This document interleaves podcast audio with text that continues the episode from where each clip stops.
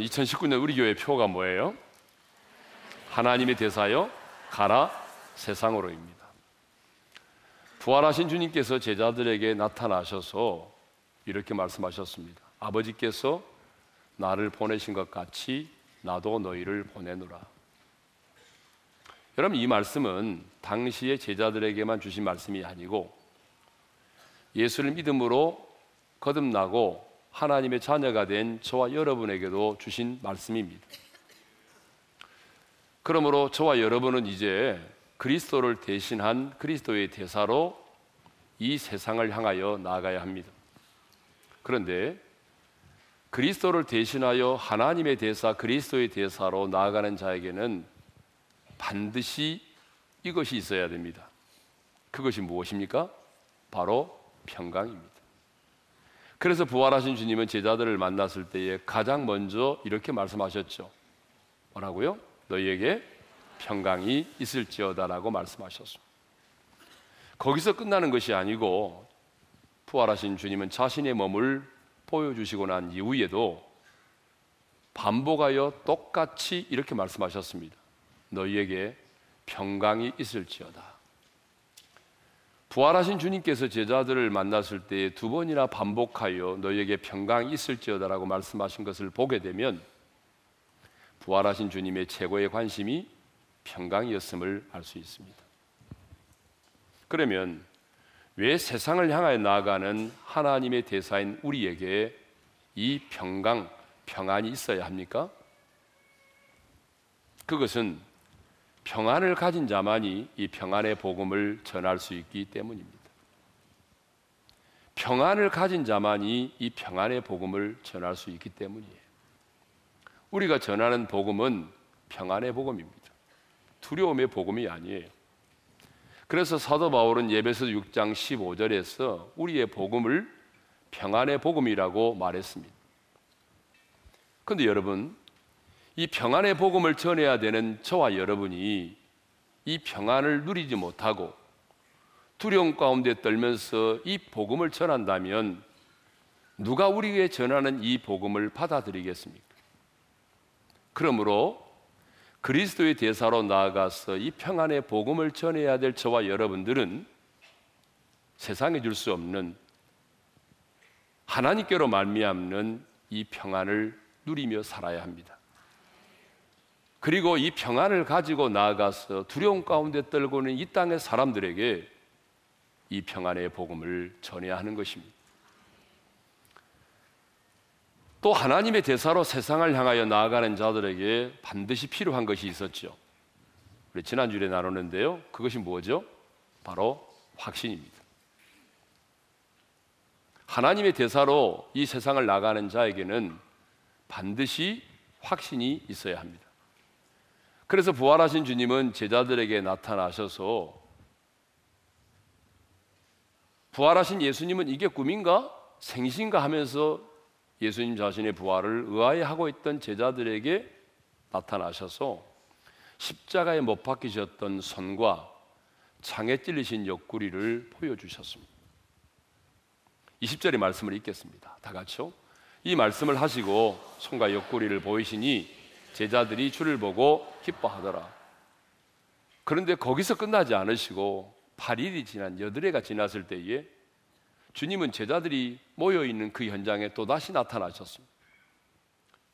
그리고 처음 그 현장에 없어서 예수님의 부활을 계속적으로 의심하고 있던 도마에게 십자가에 못 박히셨던 손과 그리고 그 창자국 난 옆구리를까지 넣어보라고 말씀하셨습니다.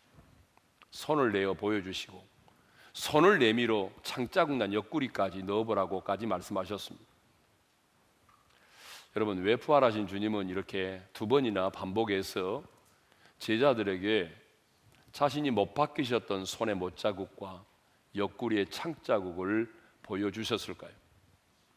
그것은 그리스도의 대사, 하나님의 대사로 나아가는 자들은 반드시 예수님의 십자가의 죽으심과 부활에 대한 확신을 가져야 되고 또 그 확신을 가지고 나가야 하기 때문입니다. 여러분 예수님의 십자가의 죽으심과 부활이 곧 복음 아닙니까?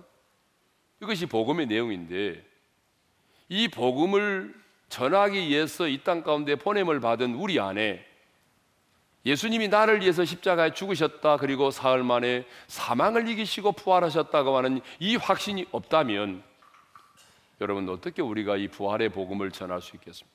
아니 어떻게 우리가 부활의 증인된 삶을 살 수 있겠습니까?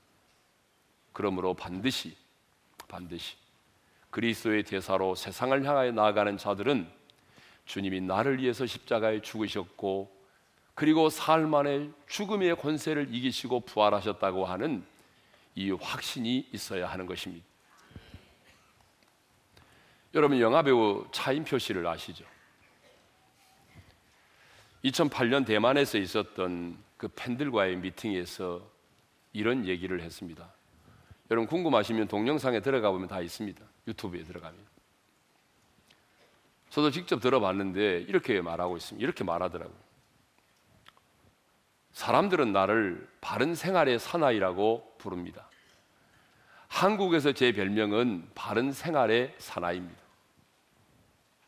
그 사람들이 왜 나를 바른 생활의 사나이라고 부르는지 아십니까? 그것은 내가 죄를 짓지 않아서가 아니라 내가 지은 죄를 숨겼기 때문입니다.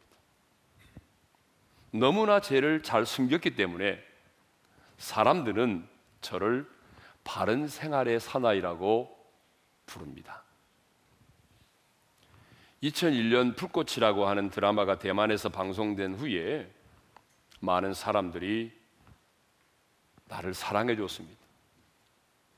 그리고 그래서 5년간 총 다섯 번 이 대만을 방문했는데 그때마다 많은 사람들이 나를 안고 사랑한다고 말했고 반겨주었습니다.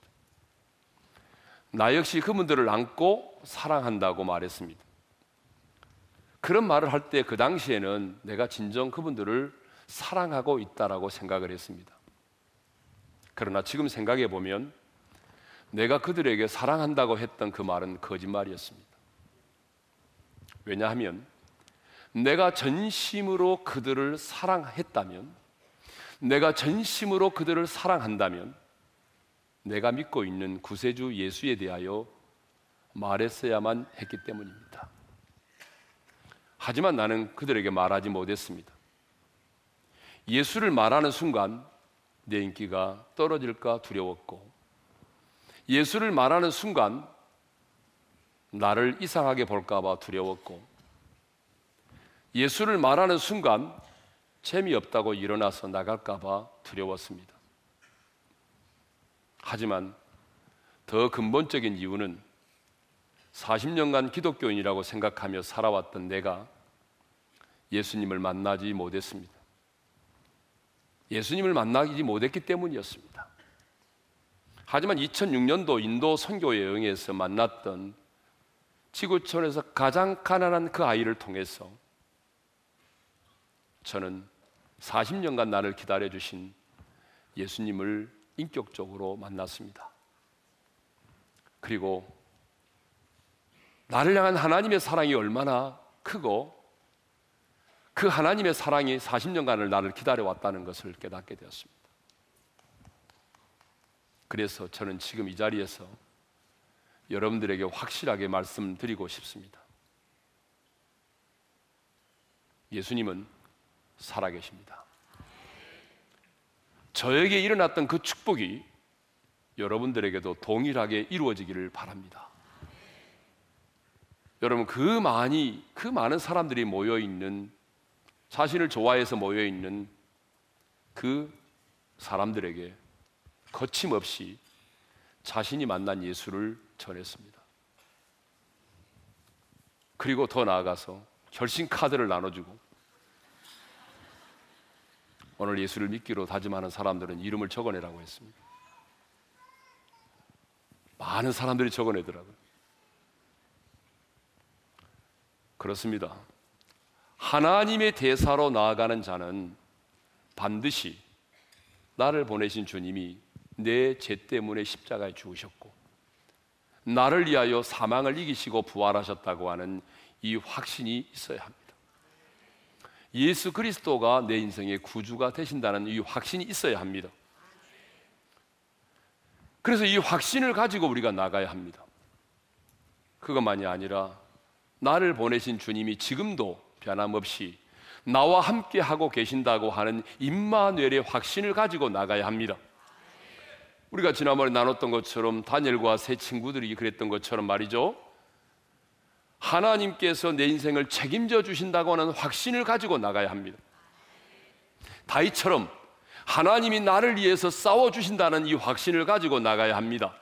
사도 바울이 그랬던 것처럼 이 세상의 그 누구도 그 어떤 것도 그리스도 예수 안에 있는 하나님의 사랑에서 나를 끊을 수 없다라고 하는 이 확신을 가지고 나가야 합니다.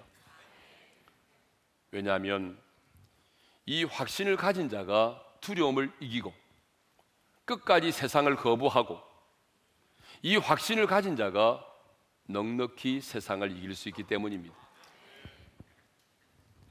또 하나님의 대사로 나아가는 자는 반드시 성령을 받아야 합니다. 그래서 부활하신 주님은 나도 너희를 보내노라 그렇게 말씀하시고 권이어서 무슨 말씀을 하셨습니까? 성령을 받으라고 말씀하셨어요. 22절의 말씀을 읽겠습니다. 다 같이요. 이 말씀을 하시고 그들을 향하사 숨을 내쉬며 이르시되 성령을 받으라. 나도 너희를 보내노라. 그리고 권이어서 성령을 받으라고 말씀하셨다니까요. 이것을 보게 되면 그리스도의 대사로 나아가는 자들은 반드시 성령을 받아야 한다는 것입니다. 그래서 성령을 받으라. 여러분 이게 명령형이에요. 명령형. 부활하신 주님의 명령이라고요. 성령을 받고 안 받고의 문제는 선택의 문제가 아니에요.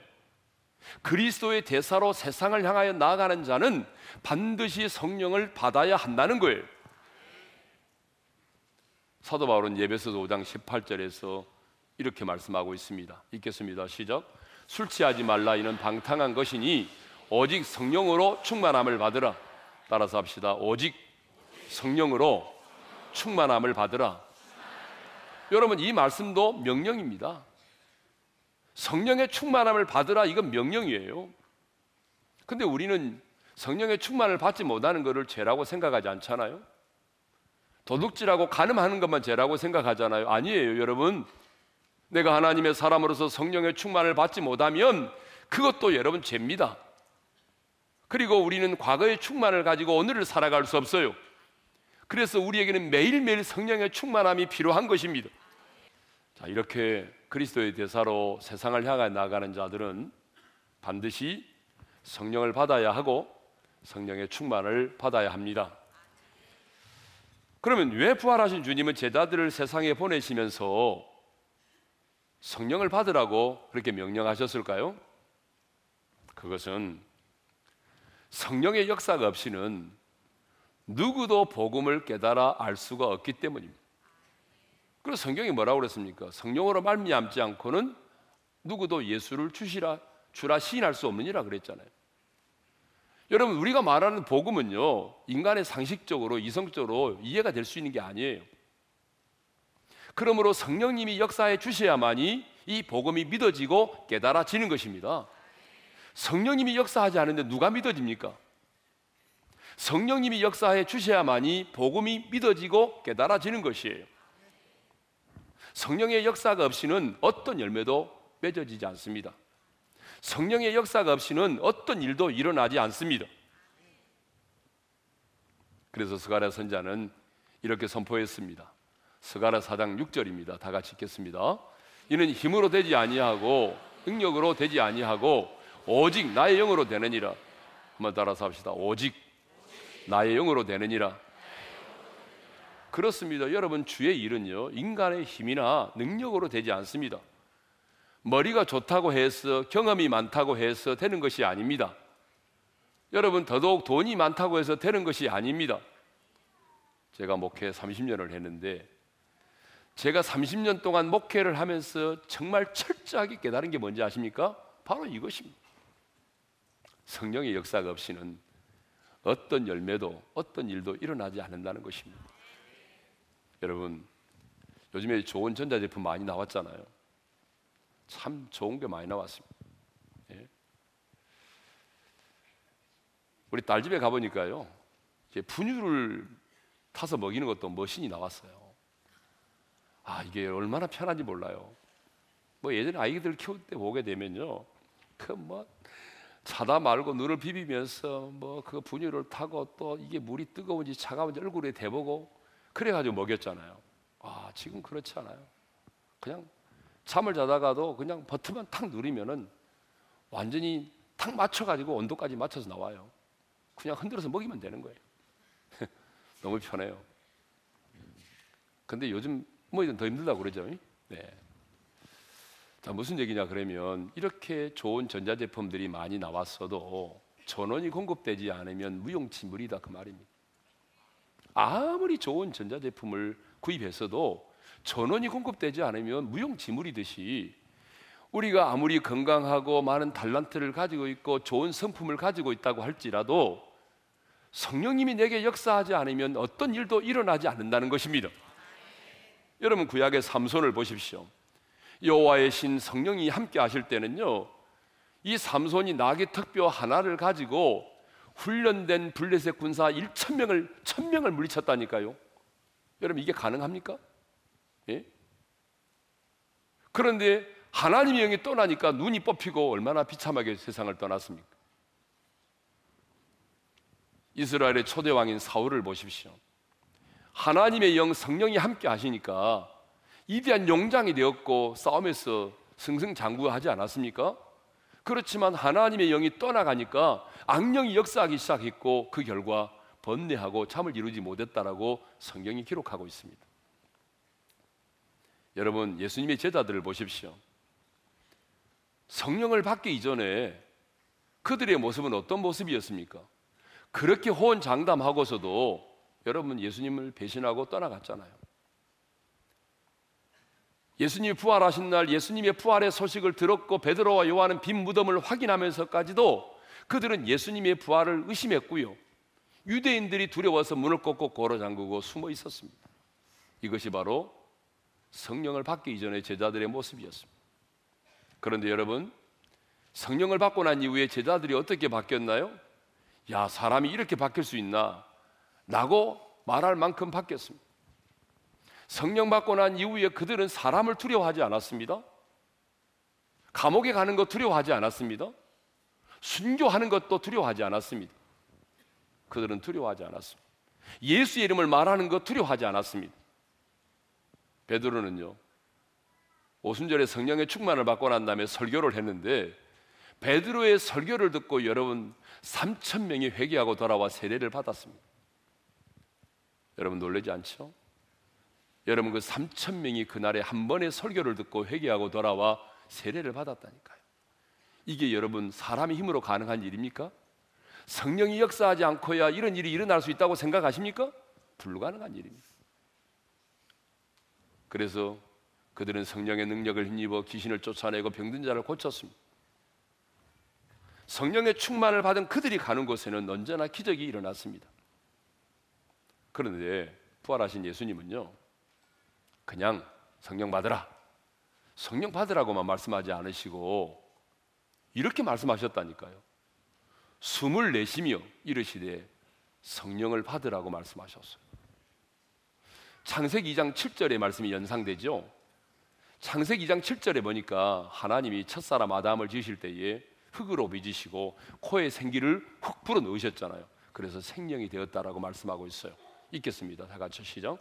여호와 하나님이 땅의 흙으로 사람을 지으시고 생기를 그 코에 불어 넣으시니 사람이 생명이 되니라.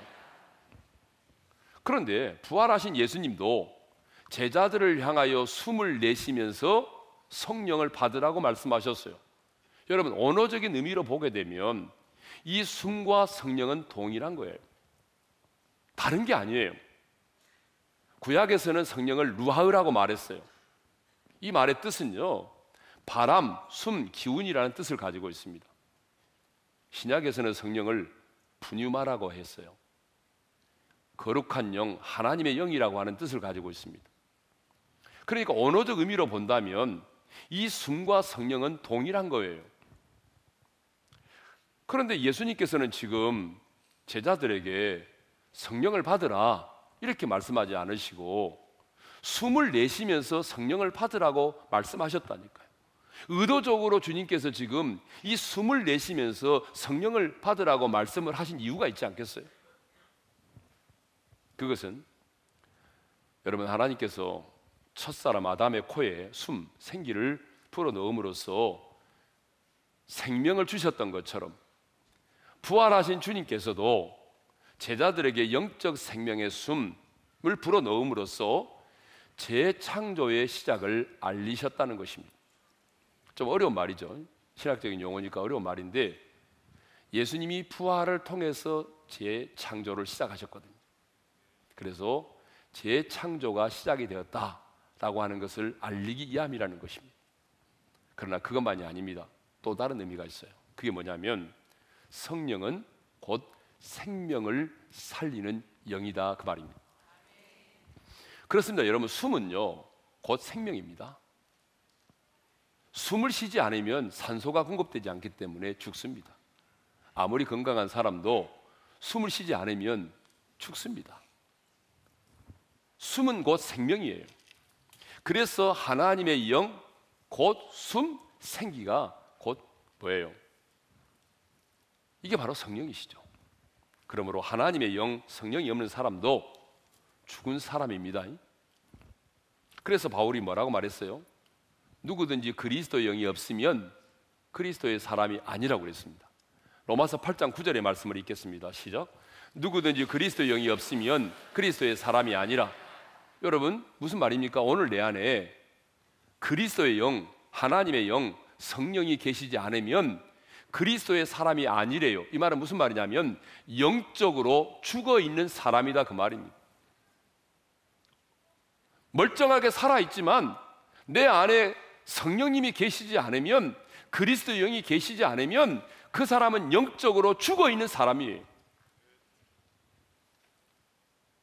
성령은 하나님의 영으로서 생명을 살리는 영이십니다.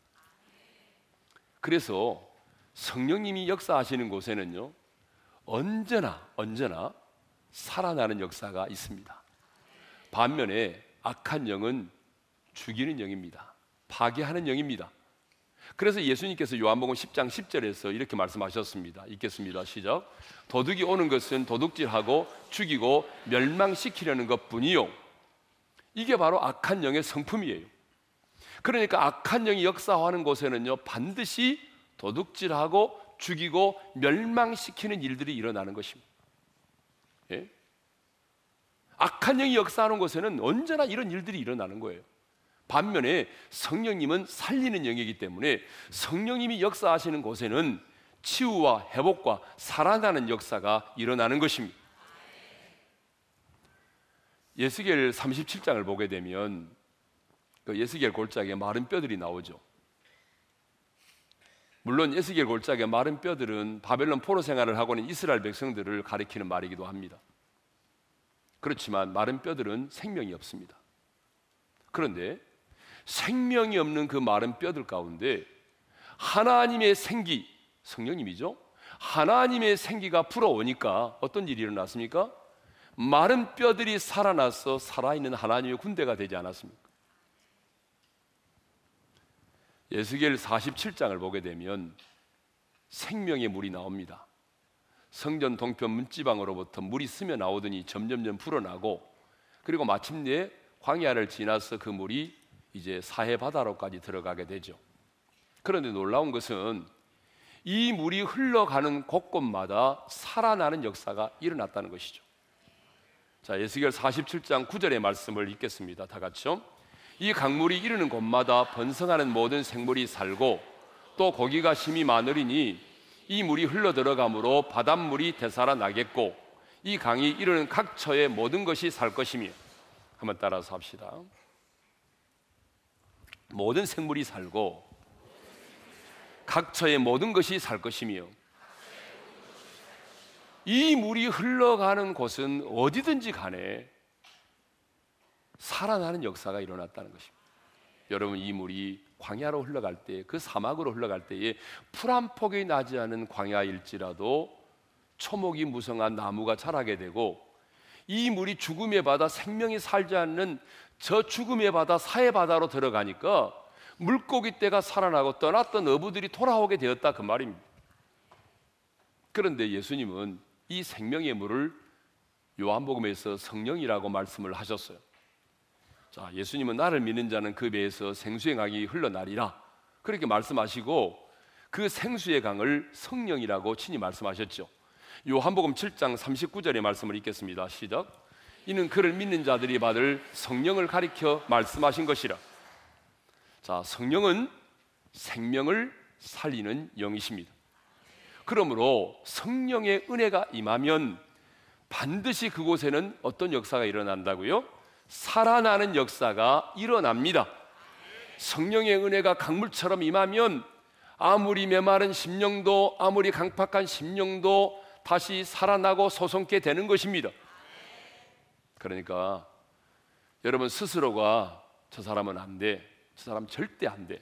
저 사람 예수 믿으면 내가 손에 장을 지죠. 이런 말을 해서는 안 된다는 것이죠. 근데 우리는 가끔 그렇게 말할 때가 있어요. 저 사람은 안 돼. 저 사람은 어, 정말 안 돼. 저 사람은 기독교에 대해서 굉장히 안 좋은 생각을 갖고 있고 또 저분은 뭐 종갓집 뭐 증손이고 안 돼. 장손이고 안 돼. 이렇게 말하는 분들이 있어요. 여러분 아닙니다. 여러분이 하나님이십니까? 우리 몇 번 전도해보고 안 되면 포기해버리죠. 저 사람은 안 된다라고. 근데 여러분, 실제로 전도를 해보게 되면 정말 핍박하고 박해하고 교회에 절대로 안 올 것 같은 사람이 오히려 더 빨리 예수 믿고 돌아오는 경우가 더 많아요. 어쩌면 전도할 때마다 알았어요. 나갈게요. 전도할 때마다 알았어요. 나갈게요. 이런 분이 지금까지 안 나오잖아요. 여러분 우리들 주변에 보게 되면 저 사람은 정말 안 될 것 같다라고 생각하는 분이 의외로 빨리 돌아오는 경우가 많고요.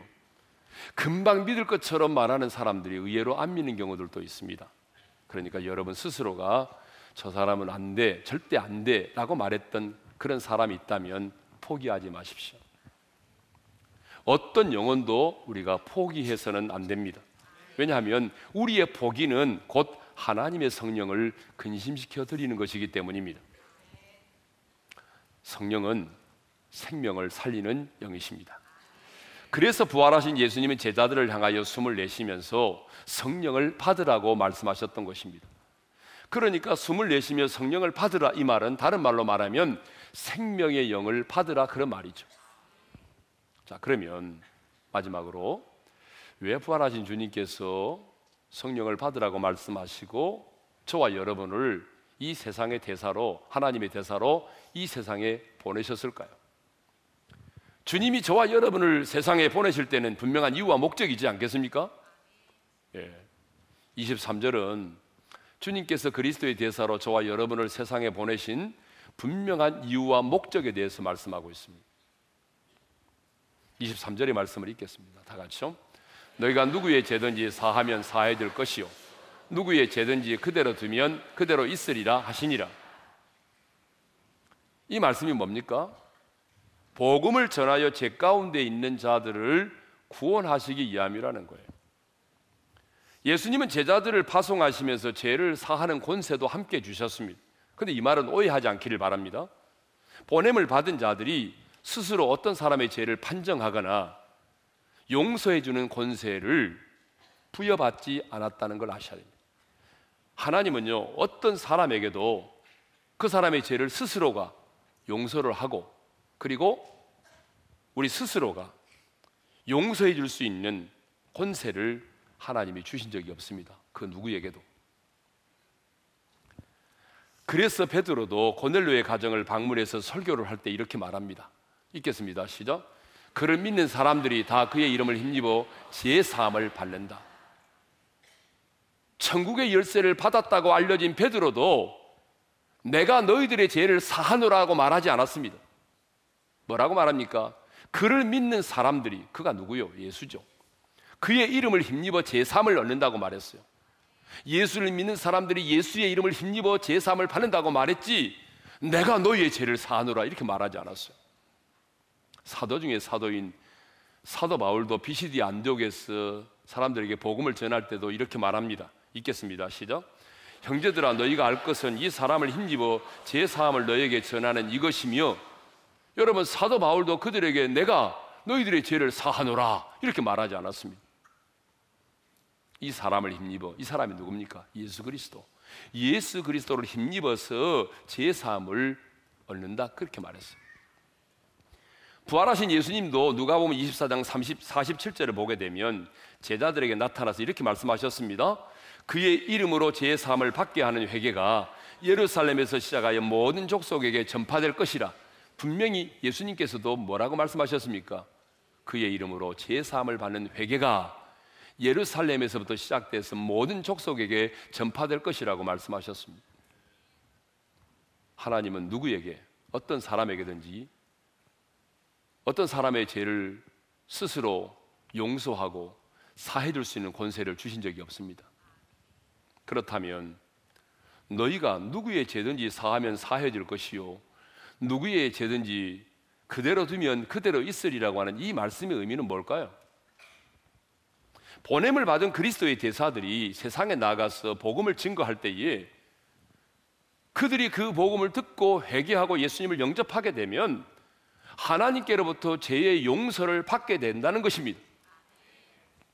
그러므로 제3의 권세는 베드로가 주님을 향해서 주는 그리스도시요 살아계신 하나님의 아들이라고 고백했을 때에 주님께서 베드로에게 천국의 열쇠를 천국의 열쇠를 주셨는데 그 천국의 열쇠와 동일한 권세라는 것입니다.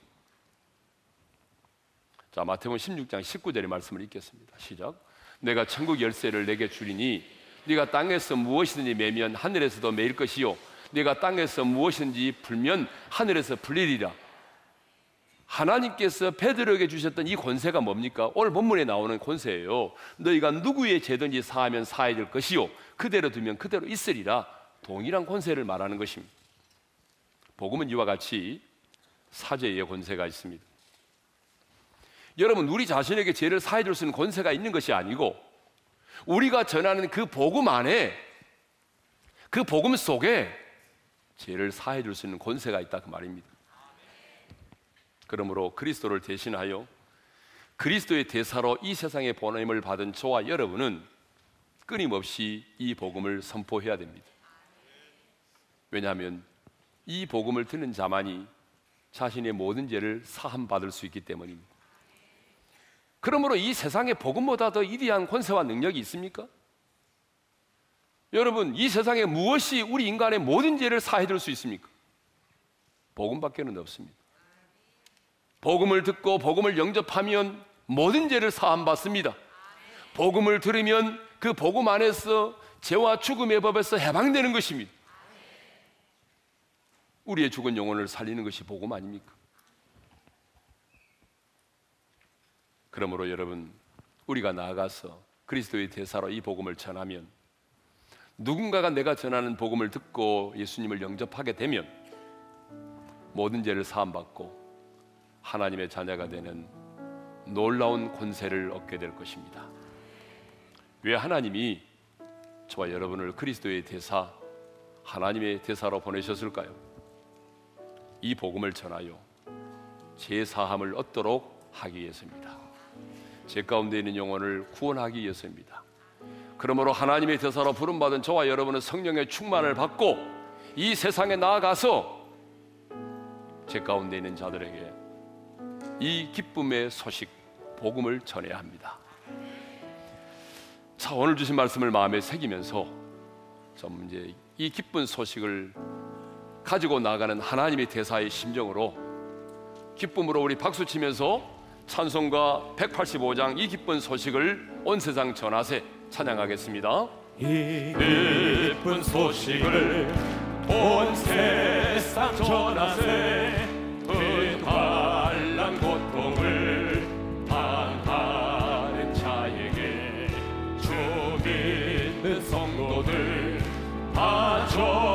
전할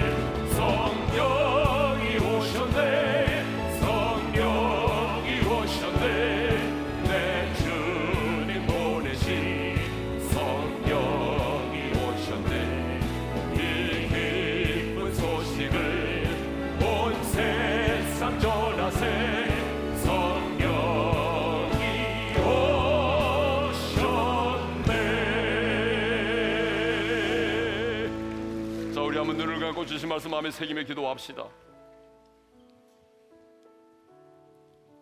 부활하신 주님이 저와 여러분을 그리스도의 대사로 이 세상에 보내셨습니다.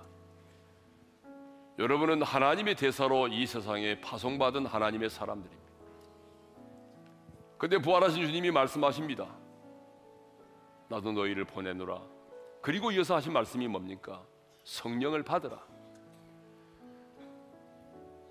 주님의 대사로 그리스도의 대사로 이 땅을 향하여 나아가는 자는 성령을 받아야 한다는 것입니다. 성령의 충만을 받아야 한다는 거예요. 이건 명령입니다. 근데 여러분, 여러분은 성령의 충만을 받지 못하고 살면서 그걸 죄라고 여기지 않죠? 성령 충만하지 못함이 죄입니다. 그래서 오늘 이 시간에 주님, 내가 그리스도의 대사로 부름을 입었는데 성령의 충만함을 내게 허락해 주십시오. 여러분 왜 성령의 충만을 받아야 됩니까? 성령의 역사가 없이는 누구도 예수를 믿을 수가 없고 성령의 역사가 없이는 어떤 일도 일어나지 않습니다. 성령은 생명의 영입니다. 살리는 영입니다. 성령님이 역사하면 반드시 살아나는 역사가 일어나게 되어 있습니다. 아무리 강팍한 사람도 아무리 메마른 심령도 성령의 은혜가 임하면 여러분 거듭나고 예수 믿고 회개합니다. 이것이 성령의 역사예요. 그러니까 주님, 내가 그리스도의 대사인데 성령의 충만함을 내게 허락하여 주십시오. 여러분은 성령의 충만함을 사모하셔야 돼요. 사모하시면서 기도하셔. 그래서 우리가 나아가서 주의 복음을 전하면 너희가 누구의 죄든지 사하면 사해질 것이요 그대로 있으면 그대로 있으리라. 무슨 말입니까? 우리가 복음을 전하면 성령님이 역사할 때에 그들이 그 복음을 들으면 모든 죄를 사함받고 하나님의 자녀가 되는 권세를 얻게 된다 그 말입니다. 그러나 우리가 이 복음을 전하지 않으면 여러분의 부모의 죄는 그대로 있게 될 것입니다. 여러분 그 사람의 죄가 그대로 있게 된다고 말씀하지 않습니까? 그러므로 우리는 이 복음을 전해야 됩니다. 그래서 우리의 삶의 현장 속에서 복음의 권세와 능력을 경험해야 돼요. 오늘 이 시간 기도합시다.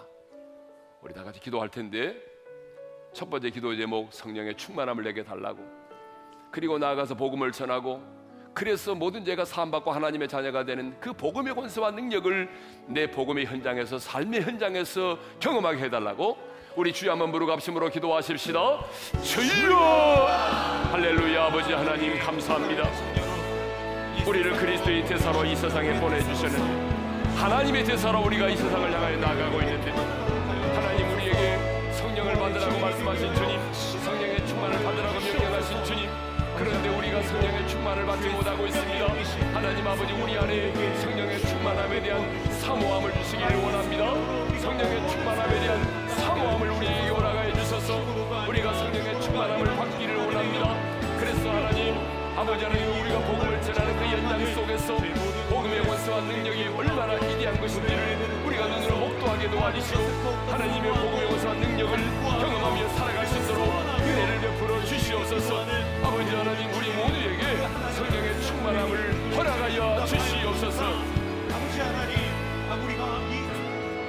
아버지 하나님 그리스도의 대사로 우리를 불러주시고 세상에 보내주셨는데 우리에게는 아무 힘과 능력이 없습니다. 성령의 충만함을 허락하여 주시옵소서. 성령의 충만함을 사모하는 마음을 우리에게 허락하여 주옵소서. 성령의 역사가 없이는 어떤 일도 일어나지 않음을 믿습니다. 성령의 충만함을 저희들에게 허락하여 주시옵고 성령의 충만을 받은 하나님의 대사로 나아가 주의 복음을 전할 때에 모든 사람들의 죄가 사함을 얻게 되고 하나님의 자녀가 되는 놀라운 그 복음의 현장을 경험하게 하여 주옵소서. 이제는 우리 주 예수 그리스도의 은혜와 하나님 아버지의 영원한 그 사랑하심과 성령님의 감동 감화 교통하심이 성령의 충만을 받은 태사로 나아가서 이 복음을 전하여 그 현장 속에서 복음의 권세와 능력을 경험하기를 원하는 모든 지체들 위해 이제로부터 영원토로 함께 하시기를 축원하옵나이다. 아멘.